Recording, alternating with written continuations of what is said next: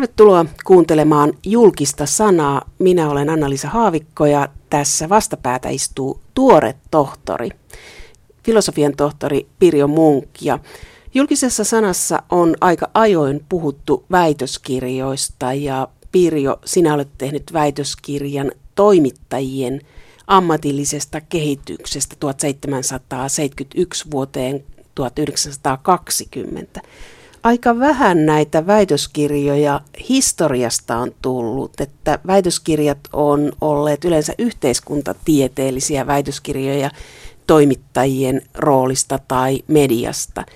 Mutta lähdetään aluksi liikkeelle siitä, Pirjo. Sä oot tehnyt tätä työtä, väitöskirjatyötä työn ohessa vuosikaudet, käyttänyt lomia, vapaapäiviä, iltoja kirjoittamiseen ja arkistotyöhön. Miksi ihminen tekee väitöskirjaa työn ohessa vuosikaudet ja sitten väittelee, kun pääsee eläkkeelle? Pienenä minulla ei ollut mahdollisuutta käydä koulua siinä määrin, kun olisin itse halunnut. Olen kotoisin Saimaan saaristosta, Tuohisaaresta ja siellä me kävimme kansakoulua, supistettua kansakoulua, seitsemän luokkaa ensin ja meitä oli semmoinen alle 20 oppilasta – ja sen jälkeen kävimme vuoden kansalaiskoulua.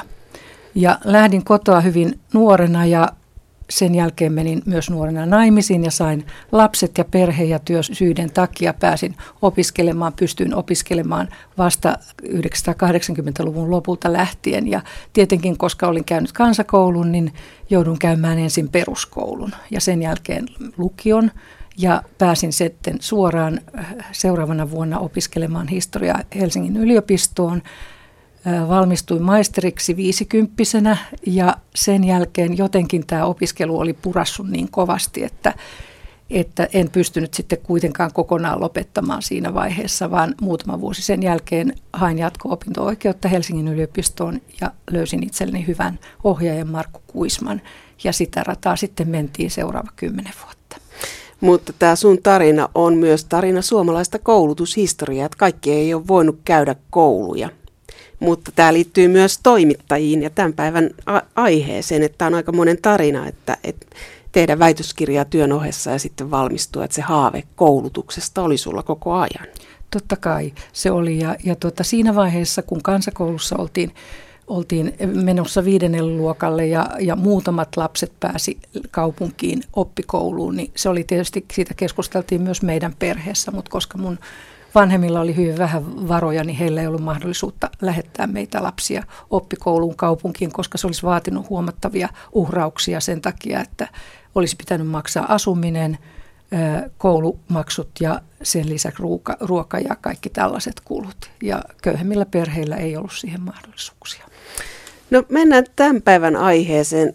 Sä väittelit toimittajien ammattimaistumisesta ja semmoinen myytti elää aika vahvasti, että tämä toimittajien ammattimaistuminen tai se, että toimittajat oli koulutettuja ja tämä ammattimaistuminen, se tapahtui 60-luvulla. Mutta itse asiassa, kun lukee sun väitöskirjaa, se kertoo siitä, että 1800-luvun lopulla meillä oli erittäin korkeasti koulutettu toimittajakunta. Mutta mistä te johtuu tämä myytti? Että onko tämä joku tämmöinen 60-lukulaisten tarina, että tämä on osa tätä 60-luvun tarinaa, että halutaan kertoa, että silloin yhteiskunnassa kaikki parani, että me saatiin eläkelainsäädäntö, koulutuslainsäädäntö, terveydenhoito tuli ja myöskin toimittajat ammattimaistuivat tuolloin. Mistä se johtuu tämä, että se kerrotaan näin? Kyllä se siitä johtuu, että 60-luvulla tapahtui todella paljon, mutta toisaalta myös sitä, että ehkä sitä, mitä tapahtui ennen 60-lukua, niin sille ei osattu panna riittävästi arvoa ja, ja, ja eikä välttämättä aina tiedetty siitä, että miten mikin asia siihen pisteeseen johti, jotta saatiin ne hienot uudistukset 60-luvulla aikaiseksi. E, esimerkiksi se, että 80-luvulla, kun tehtiin paljon lehdistötutkimusta ja tutkittiin myös toimittajien historiaa, niin silloin lähtökohtana se oli parinkymmenen vuoden päässä se näkökulma ja, ja myös lähti aika pitkälle siitä omasta arvio, arviopisteestä. Ja, ja, ja silloin se tuntui niin tärkeältä nämä, nämä uudistukset, eli yliopisto tasoisen jo, journalistikoulutuksen vakiintuminen, tutkimuksen vakiintuminen, toisaalta julkisen sanan neuvoston syntyminen ja, ja sen takana oleva suuri yksimielisyys. Ni, niiden osuutta painotetaan kyllä kovasti ja, ja tärkeitä ne ovatkin, mutta niitä kaikkia asioita valmisteltiin pitkään, kymmeniä vuosia ja niiden idut oli jo 1800-luvun loppupuolella.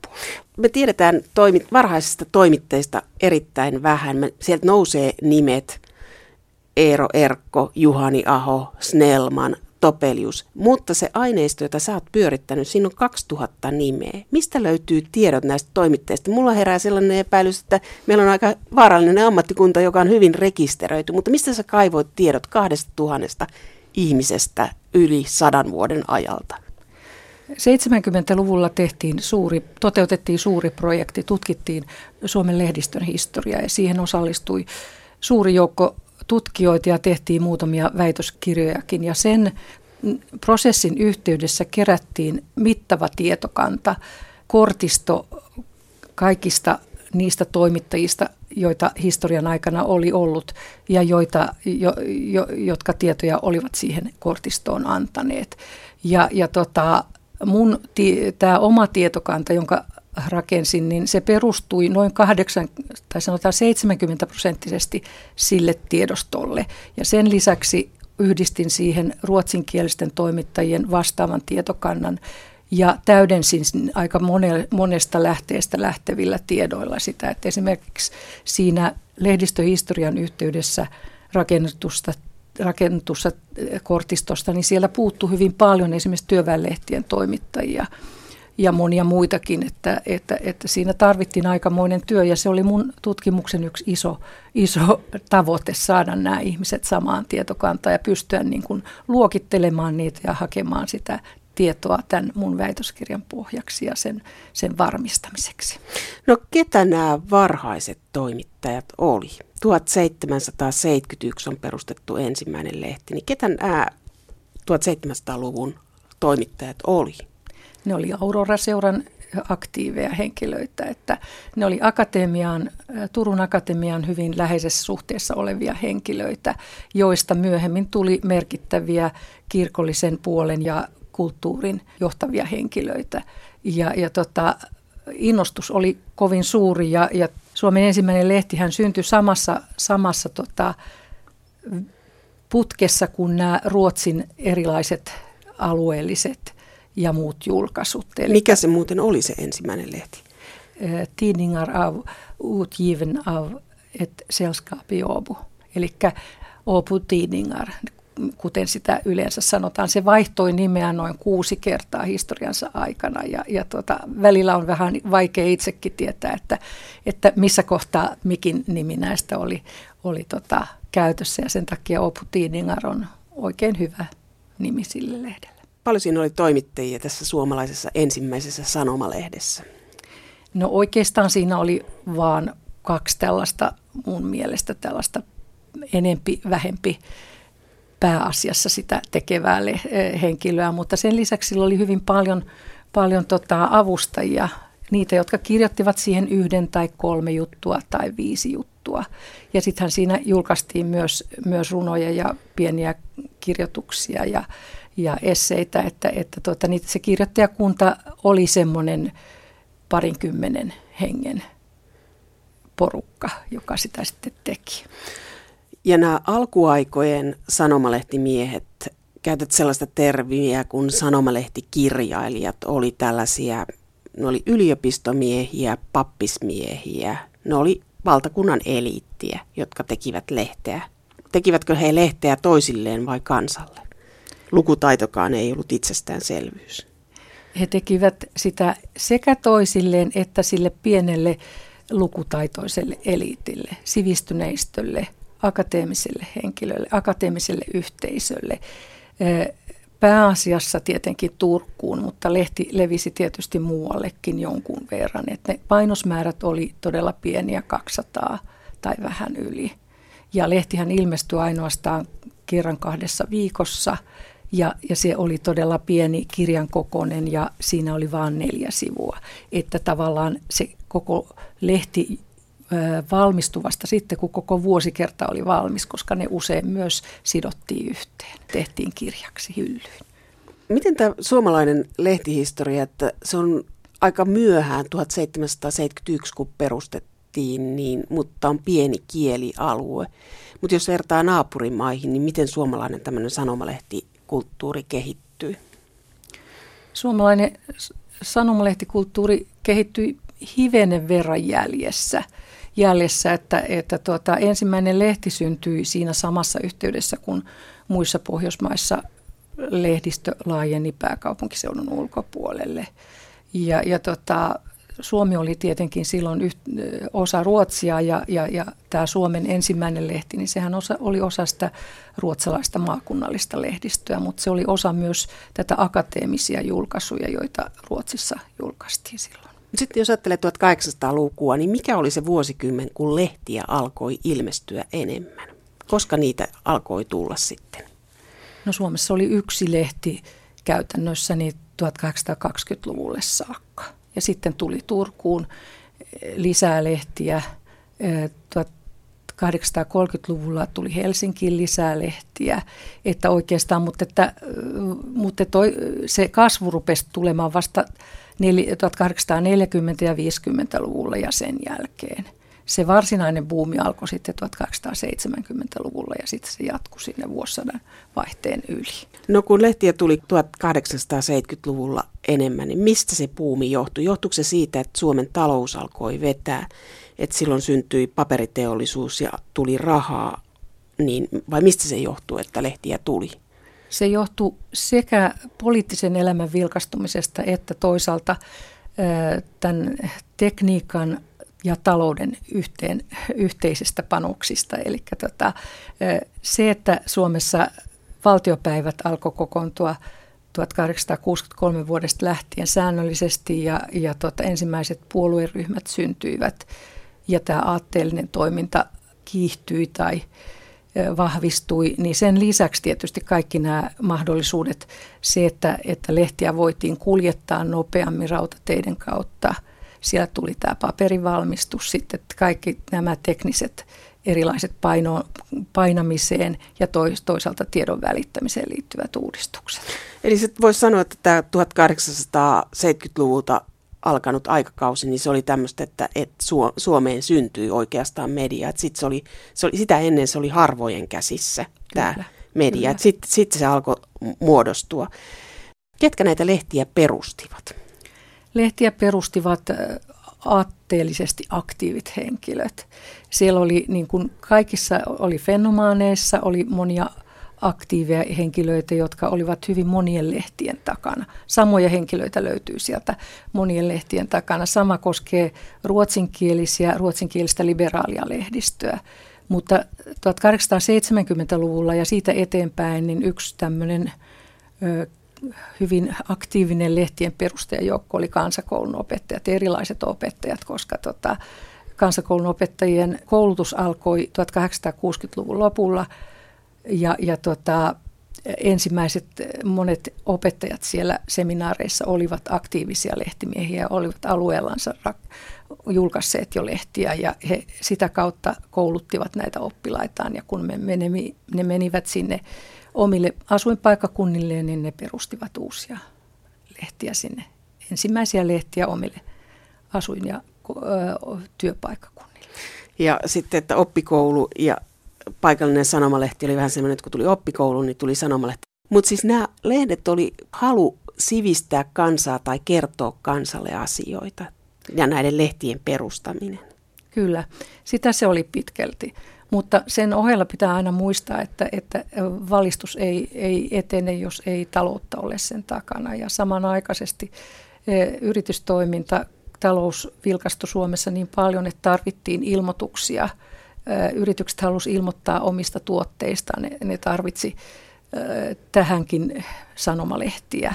Ja, ja ne yhdessä niin kuin muodosti tämmöisen kompon, se valistus ja tavallaan se talouspuoli yhdessä. Että kun ne oli niin kuin hyvässä nousussa, niin sanomalehtiä syntyi kuin sieniä sateella. Mutta toki sitten kun joka paikkakunnalla alkoi olla useita e, kaikkien puolueryhmien lehtiä, niin sitten näiden lehtien paikallisella tasolla tapahtuva kilpailu tietysti tiputti niitä lehtiä. Minkälainen bisnes lehdenteko oli tuolloin? Se paljon riippui siitä pohjasta, millä se lehti, millä se lehti rakennettiin. Eli ensimmäiset lehdethän usein olivat kirjapainojen yhteydessä perustettuja ja, ja, ja, ja tämä kustannustoiminta niin kuin kirjapainoissa, niin se loi niin kuin tietynlaisen taloudellisen pohjan, mutta tota, kyllä helsinkiläisten lehtienkin niin kuin tässä taloudellisessa tilanteessa oli aika paljon eroja, että Hyvystadbladet oli hyvin varakas heti alusta lähtien, koska se panosti tähän, tähän tota, kevyempään puoleen, myös siihen, että siellä oli paljon ilmoituksia, että se palveli talouselämää. Taas tiukasti aatteellisesti sitoutuneet lehdet, niin ne joutuivat hakemaan sen tilaaja joukkonsa niin kuin aatteellisesti saman, samoin ajattelevalta taholta ja, ja se saattoi onnistua hyvin tai vähän huonommin, riippuen paikkakunnasta. Ja toki sitten siinä vaiheessa, kun fenomaanien sisällä rupesi ilmenemään tätä kahtiajakoisuutta, eli syntyi näitä, näitä nuori, nuoria miehiä kentälle, jotka, jotka kyseenalaisti kaiken entisen, niin siinä vaiheessa tietysti syntyi kilpailua suomenkielisten lehtien sisällä samalla paikkakunnalla. Ja se, joka osasi rakentaa verkostoja paikkakunnalla muutenkin, niin yleensä sen linjan lehdet sitten paremmin pärjäskin. Sitten toimittajat perusti myös lehtiä, mutta toimittajien perustamat lehdet ei menestyneet. Luin tällaisen lauseen väitöskirjastasi, niin mistä se johtuu, mistä puhutaan, kun puhutaan toimittajien perustamista lehdistä ja siitä, että ne oli vähän heikosti kannattavia? No tuossa vaiheessa, tota, mihin sä viittaat, niin siinä käsitellään niitä lehtiä, jotka syntyi 1800-luvun puolivälissä. Ja, ja tota, aika, tai 1800-luvun ensimmäisellä puoliskolla, että, että mä viittaan siinä ää, näihin lehtiin Snellmanin Saimaan ää, ja, ja, ja tota, muutamaan muuhun lehteen, jotka oli toimittajien perustamia, mutta joilta puuttu se taloudellinen pohja sieltä takaa. Ja toisaalta se, että toimittaja yksinään vastasi siitä lehdestä, niin se voi johtaa myös siihen, että viranomaiset helpommin puuttuivat tämän lehden toimintaan. No kun sanoit tämän nimen Snellman, niin J.V. Snellman on yksi 1800-luvun äh, kuuluisimpia lehtimiehiä, ainakin näin jälkikäteen hänen nimensä nousee, mutta äh, millainen Snellman oli lehtimiehenä? Hän oli erittäin tuottelias kirjoittaja. Se, hän hän niin kuin yksinään teki kaiken, Saimaan, lähes kaiken. Ja, ja tuota, hän, hän niin kuin, ei sentäs itse vienyt niitä kirjoituksiaan painoon, mutta lähes, lähes senkin. E, e, että tuota, hän oli erittäin tuottelias, hän oli kärjekäs, hän haastoi muita.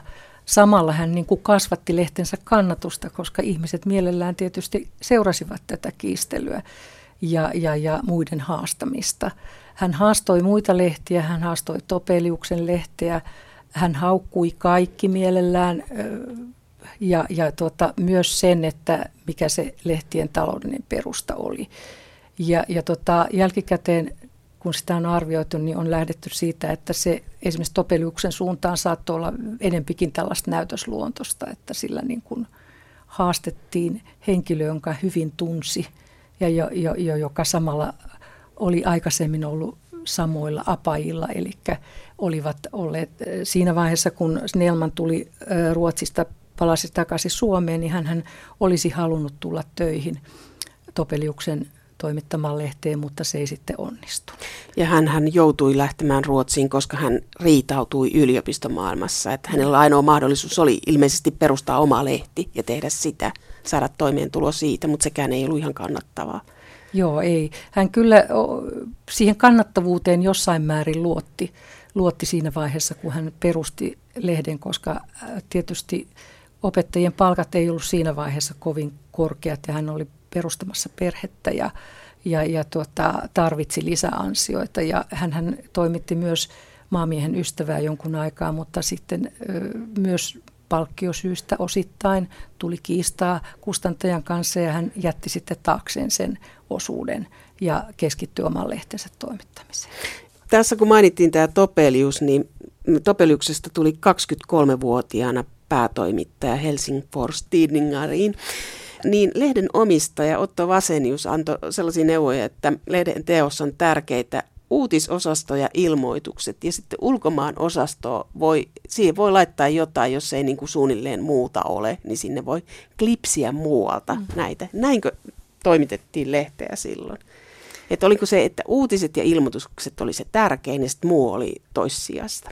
Se vähän vaihteli lehdittäin, että, että tota, uutisten osalla oli tietysti ongelmana se, että kaikilla lehdillä ei ollut samanlainen oikeus julkaista esimerkiksi ulkomaan uutisia, että virallisella lehdellä oli esimerkiksi paljon laajemmat oikeudet julkaista julkaista tuota ulkomaan uutisia kuin muilla lehdillä. Ja, ja tietysti tämä samainen, että kun ne uutiset tuli niin hitaasti, niin ne oli ehkä julkaistu jo siellä virallisessa lehdessä, joka, joka tota, ilmestyi paljon useammin kuin nämä muut lehdet. Mutta tässä on puhuttu näistä tunnetuista nimistä, mutta jos ajattelee 1800-luvun loppupuolta, niin ketä nämä toimittajat oli? Minkälaisista taustoista ne tuli?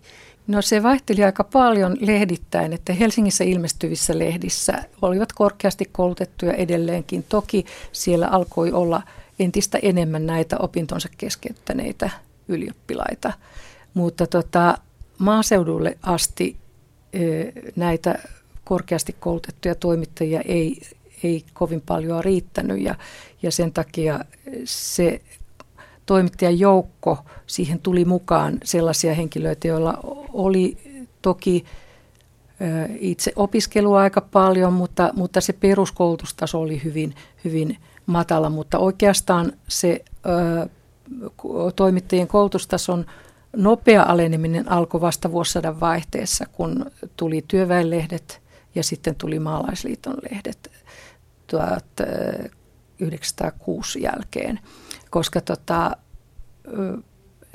ne, niiden esimerkiksi työväenlehtien toimittajista hyvin harva oli käynyt kansakoulua enempää koulua. Ja hyvin monet olivat, olivat itse oppineita, käyneet ehkä jonkun agitaattorikurssin.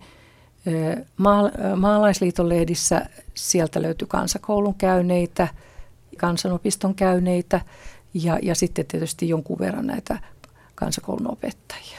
Eli kun 1900-luvun alussa lehtien määrä lisääntyi, tuli enemmän toimittajia, huomattavasti enemmän toimittajia ja tuli puoluelehdistö, niin kun toimittaja tuli enemmän, niin koulutustaso laski, mutta se johtui enemmänkin näiden lehtien taustasta.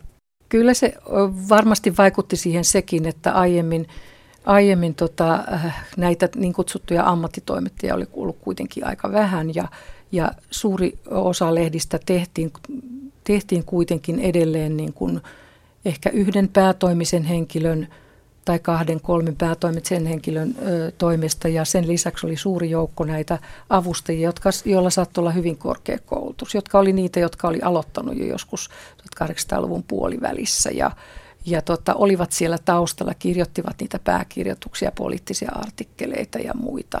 Et se kokonaisjoukko avustajat ja toimittajat yhteen katsottuna, niin siinä se koulutustason putoaminen ei ollut niin rajua kuin taas näillä ammattitoimittajilla, joita oli pienempi ryhmä, mutta jotka oli ollut pitkään alalla, jotka oli oppineet työssä sen, sen ammattinsa ja siinä, siinä tav- sillä tavalla pystyneet hoitamaan työtä myös tästäkin huolimatta, että heillä ei kovin korkea se varsinainen koulutustausta ollut. Että se työssä oppiminen ja muilta oppiminen oli, oli se tärkeä prosessi. No paljonko Suomessa oli toimittajia 1900-luvun alkupuolella? Ö, toimittajia oli, oli tota, 1900-luvun alkupuolella vähän yli 400. Mutta sitten toimittajien roolista ja siitä on myös etiikasta ja kaikesta keskusteltu. Ja sitten oli semmoinen lehtimies, yliopistomies, kansanrunouden tutkija, kielimies, hyvinkin kiistelty ha- hahmo hänkin, Karl Axel Kotlund, jolla oli oma lehti, suomalainen, ja sehän ei mennyt tietysti hyvin sekään. Mutta hän kirjoitti toimitteista, että heidän pitää varhain olla valveilla kuin kukko orrella ja yhtenään haukkua kuin koirat yöllä, tuntea ystäviensä, tuttujansa, lukijoitansa ja heitäkin palvelemaan kuitenkin ilman liehakoimata. Hänellä on hyvin tarkat kuvaukset siitä, mitä toimittajien pitää tehdä, mutta 1800-luvun lopulla alettiin keskustella jo toimittajien etiikasta. Pirjo Munk, miksi?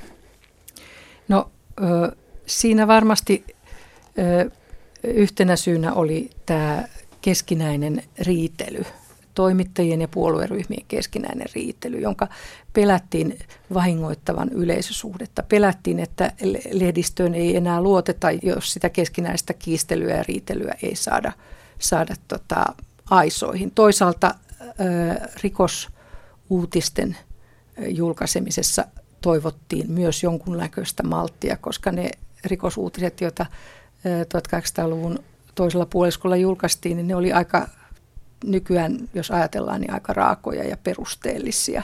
Ja, ja tota, ensimmäisen kerran 1876 ensimmäisessä yleisessä lehtimieskokouksessa käsiteltiin nimenomaan rikosuutisten raakuutta ja sitä, miten niitä pitäisi, pitäisi jul, julkaista. Ja Snellman oli lähettänyt kokoukselle tämmöisen nimettömän esityksen, että, että tota, tähän pitäisi lehdistö yhdessä reagoida ja yhdessä pitäisi luoda säännöt, että miten, miten näistä kirjoitetaan, mutta kun ne on, rikosuutiset on aina olleet yksi niistä yleisöä kiinnostavista asioista, niin tuolloinkaan päätoimittajat eivät halunneet tehdä yhteistä päätöstä, että sitä kirjoittelua kovin suitsittaisiin, vaan lehdille annettiin vapaat kädet toimia asiassa. Eli se vaikutti suoraan levikkiin tämä rikosuutisointi, että rikoksilla on myyty jo sata vuotta sitten. Kyllä mä uskon, että, että se, se oli yksi osa sen lehden kiinnostavuutta.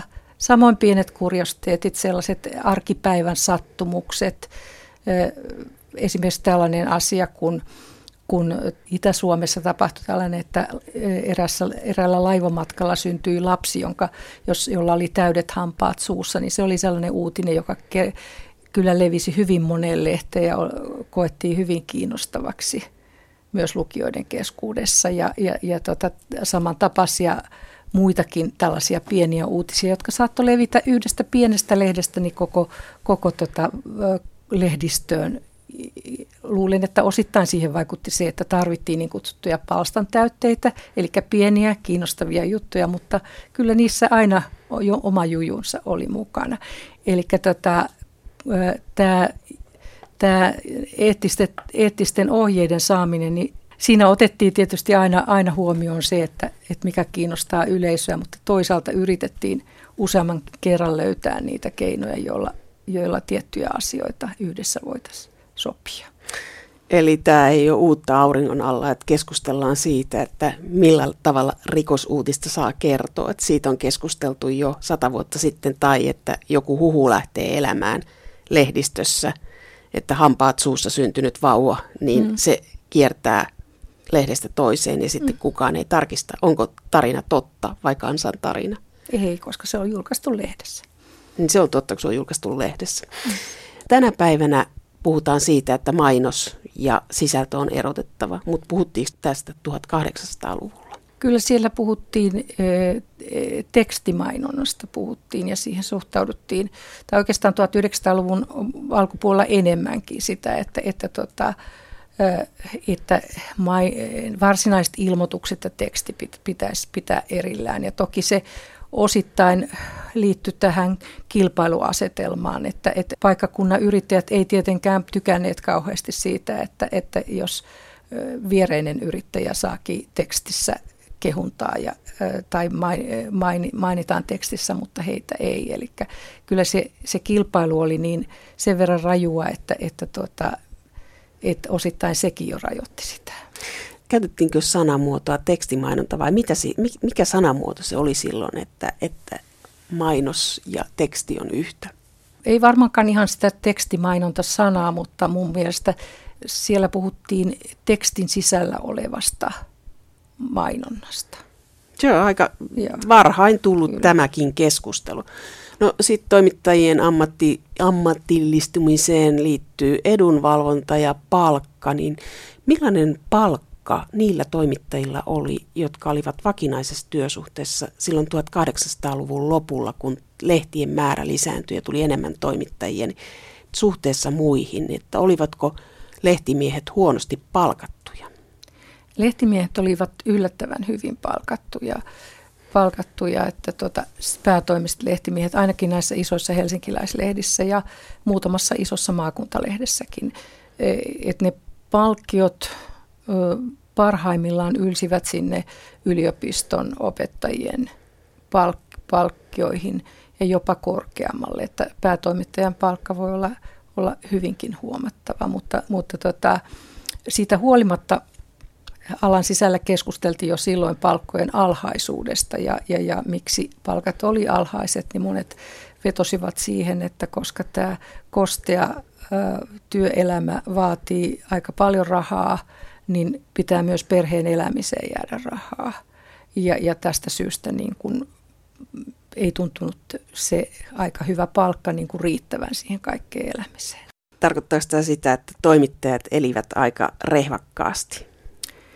No kyllä siis semmoista ravintolaelämää elettiin, että ravintolassa tavattiin ihmisiä, varmasti siellä verkostoiduttiin ja varmasti siitä oli hyötyä sen oman työn tekemisen kannalta, että siellä ne uutiset kulkivat suusta suuhun ja, ja, ja näin poispäin, mutta, mutta tota, kyllä, kyllä täytyy sanoa, että ei, kyllä ne oli niin kuin keskiluokkaa tai ylempää keskiluokkaa joka tapauksessa.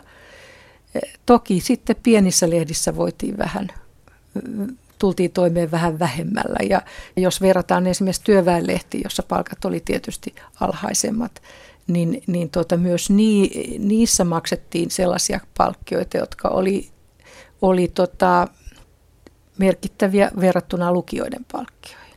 Tämä on aika jännä, koska on sellainen kuva, että toimittajat on ollut pienipalkkaisia ja se on ollut aatteellista työtä pienellä palkalla, mutta tämä, mitä sinä kerrot, kertoo jotain ihan muuta siitä, että, että se on ollut ryhmä, näkyvä ryhmä, joka on kohtuullisen hyvin palkattu. Mutta sitten me puhutaan tässä, mä käytän sanaa lehtimies, mutta itse asiassa on pakko kysyä, että mitäs ne muutamat naiset, siellä ei ollut paljon naisia.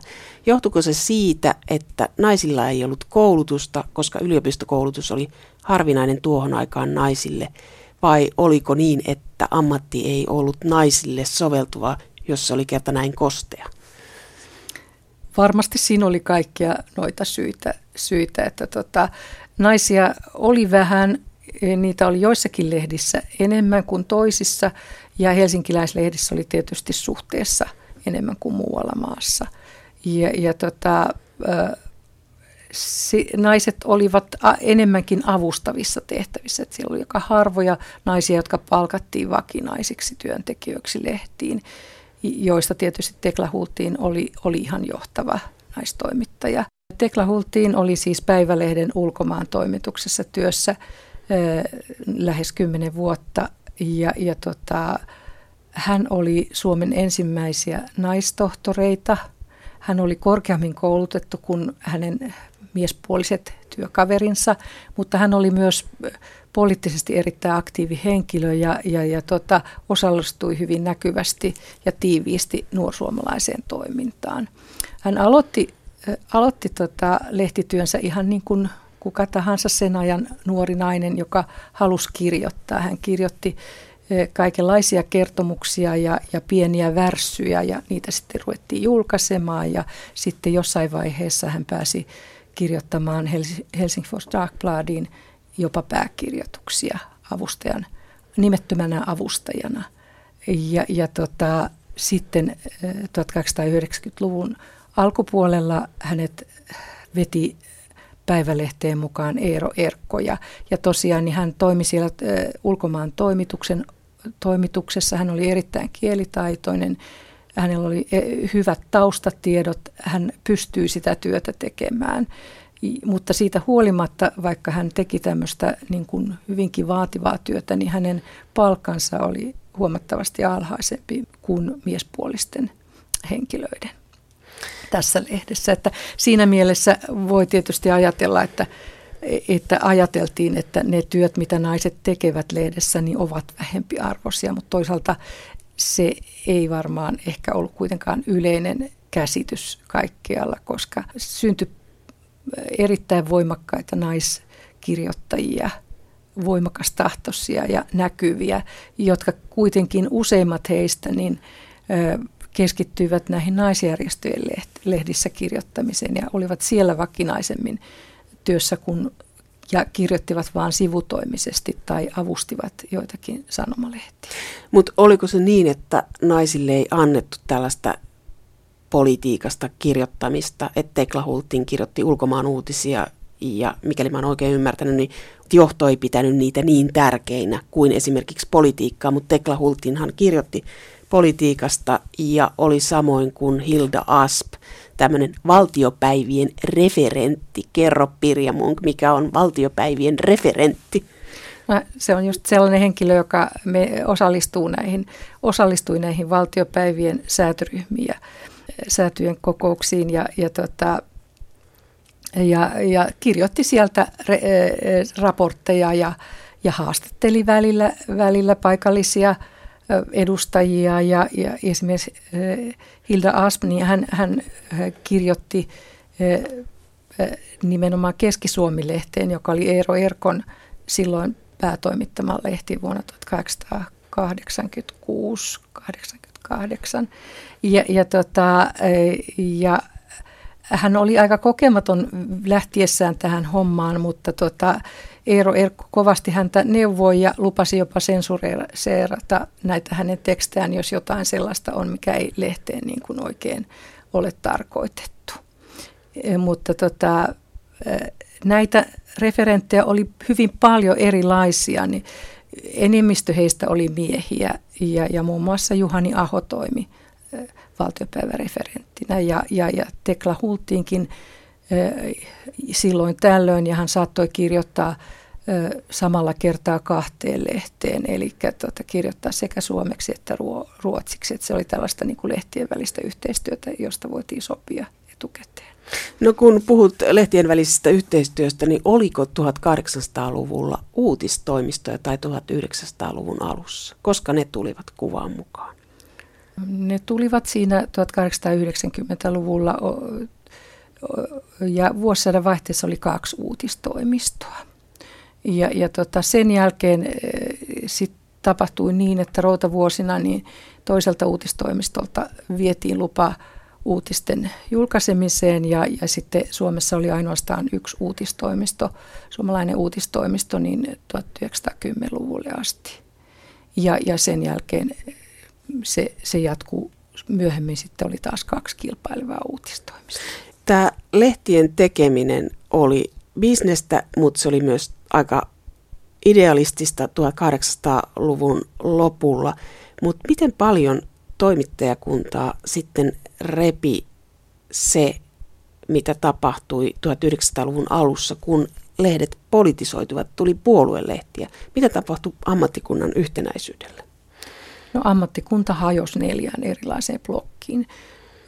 Se tapahtuu 1906, 1907 oikeastaan, että, että Suomessa oli ollut yksi yhteinen toimittajayhdistys, joka hoisi myös lehdistön monia asioita siihen asti, vuosisadan vaihteeseen asti, mutta perustuslaillisten ja, ja vanhasuomalaisten ristiriidat johtivat siihen, että, vanhasuomalaiset jäävät pois, pois tämän yhteisen yhdistyksen toiminnasta ja, ja sitten, sitten tota, syntyi nämä uudet, eli nuorsuomalaisille, vanhasuomalaisille, sosiaalidemokraateille ja ruotsinkieliset tuli omat järjestönsä. Ja tämmöinen järjestelmä jatkui sitten sinne 1920-luvun alkuun asti, jolloin sitten toiminta joltain osin yhdistyi ja perustettiin valtakunnallinen yhteinen sanomalehtimieslitto.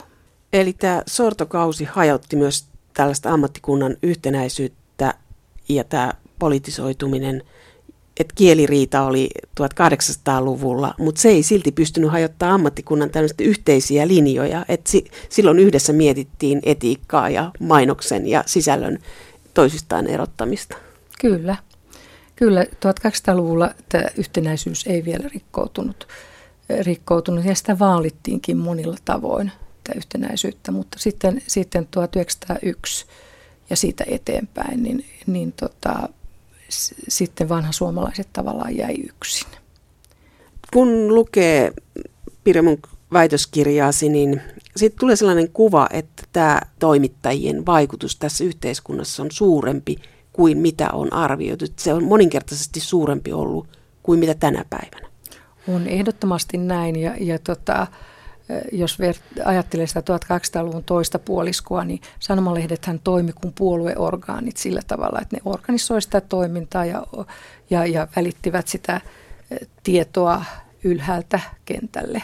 Sitten taas kun syntyi puolueet kunnolla, perustettiin 1900-luvun alkupuolella ja lehdistä tuli puoluelehtiä. Ne oli sidoksissa suoraan näihin puolueisiin, niin, niin tota, kyllä lehtimiesten asema näissä nuorissa puolueissa oli hyvin, hyvin tota keskeinen, että, että hyvin monet päätoimittajat istuivat sitten puolueidensa ensimmäisenä puheenjohtajina tai, tai olivat ihan siinä johtoryhmässä.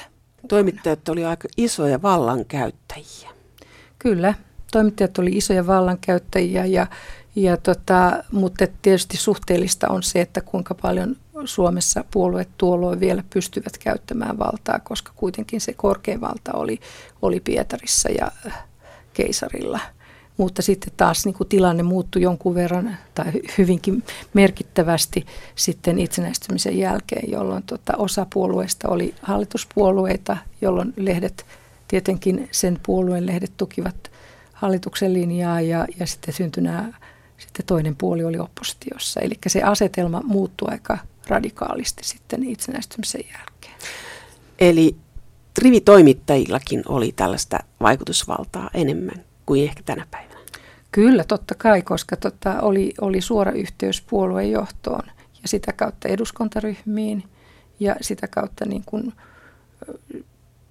ihan niin korkealle kuin haluttiin. Mutta Pirjo Munk, sun aikajakso toimittajien ammatillisesta kehityksestä on 1771 vuoteen 1920. Mitä tuona aikana tapahtui toimittajille? Toimittajista tuli ammattikunta. Et ihan muutamasta yksittäisestä toimittajasta se toimittajakunta kasvoi semmoiseksi suureksi joukoksi, jossa 1920-luvun alussa oli jo 600 henkilöä – enemmän vähemmän vakituisesti ja ammattitoimittajakin oli jo neljä, 400. Ja sinä aikana niin kun toimittajien ammattitaito kehittyi huomattavassa määrin, mutta se ei kehittynyt irrallaan niin kuin tästä lehdistön yleisestä kehityksestä. Talous ja tekniikka loivat perustan, joka mahdollisti toimittajien ammattitaidon kehittymisen ja myös ammatillisen yhteistoiminnan kehittymisen, jolla oli huomattava merkitys siihen, että millaiseksi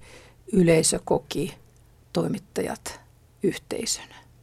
Ja sitten tuli myös koulutusta. Ja koulutus tuli myöhemmin, mutta koko ajan on otettava huomioon se, että, että toimittajien ammatti on avoin ammatti. Sille voi valmistua erilaisia urapolkuja pitkin.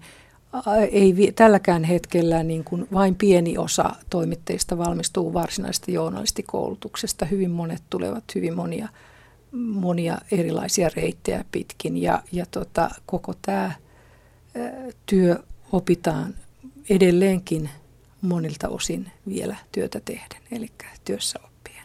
Nyt kun sä oot tutkinut toimittajia ja väitellyt ja olet vapaa työelämästä, niin mitä seuraavaksi hahmottelet? No kyllä mä luulen, että toimittajien osalta tämä on nyt ainakin tällä hetkellä tässä, että mä oon kuitenkin mukana edelleenkin tuossa Suomen journalistiliiton historiahankkeessa ja siinä mielessä joudun ja saan seurata niin kuin mitä, mitä toimittajille myöhe, myöhempinä vuosikymmeninä tapahtuu, mutta tota, itse olen kovasti kiinnostunut tällä hetkellä tuosta eh, ihan, ihan suomalaisen yhteiskunnan tutkimisesta ja, ja tota, esimerkiksi oman sukutaustani, oman perhetaustani Saimaan saariston ihmisten historiasta ja, varmaankin tällaista niin kuin paikallishistoriaan liittyvää tutkimusta tulen seuraavaksi tekemään.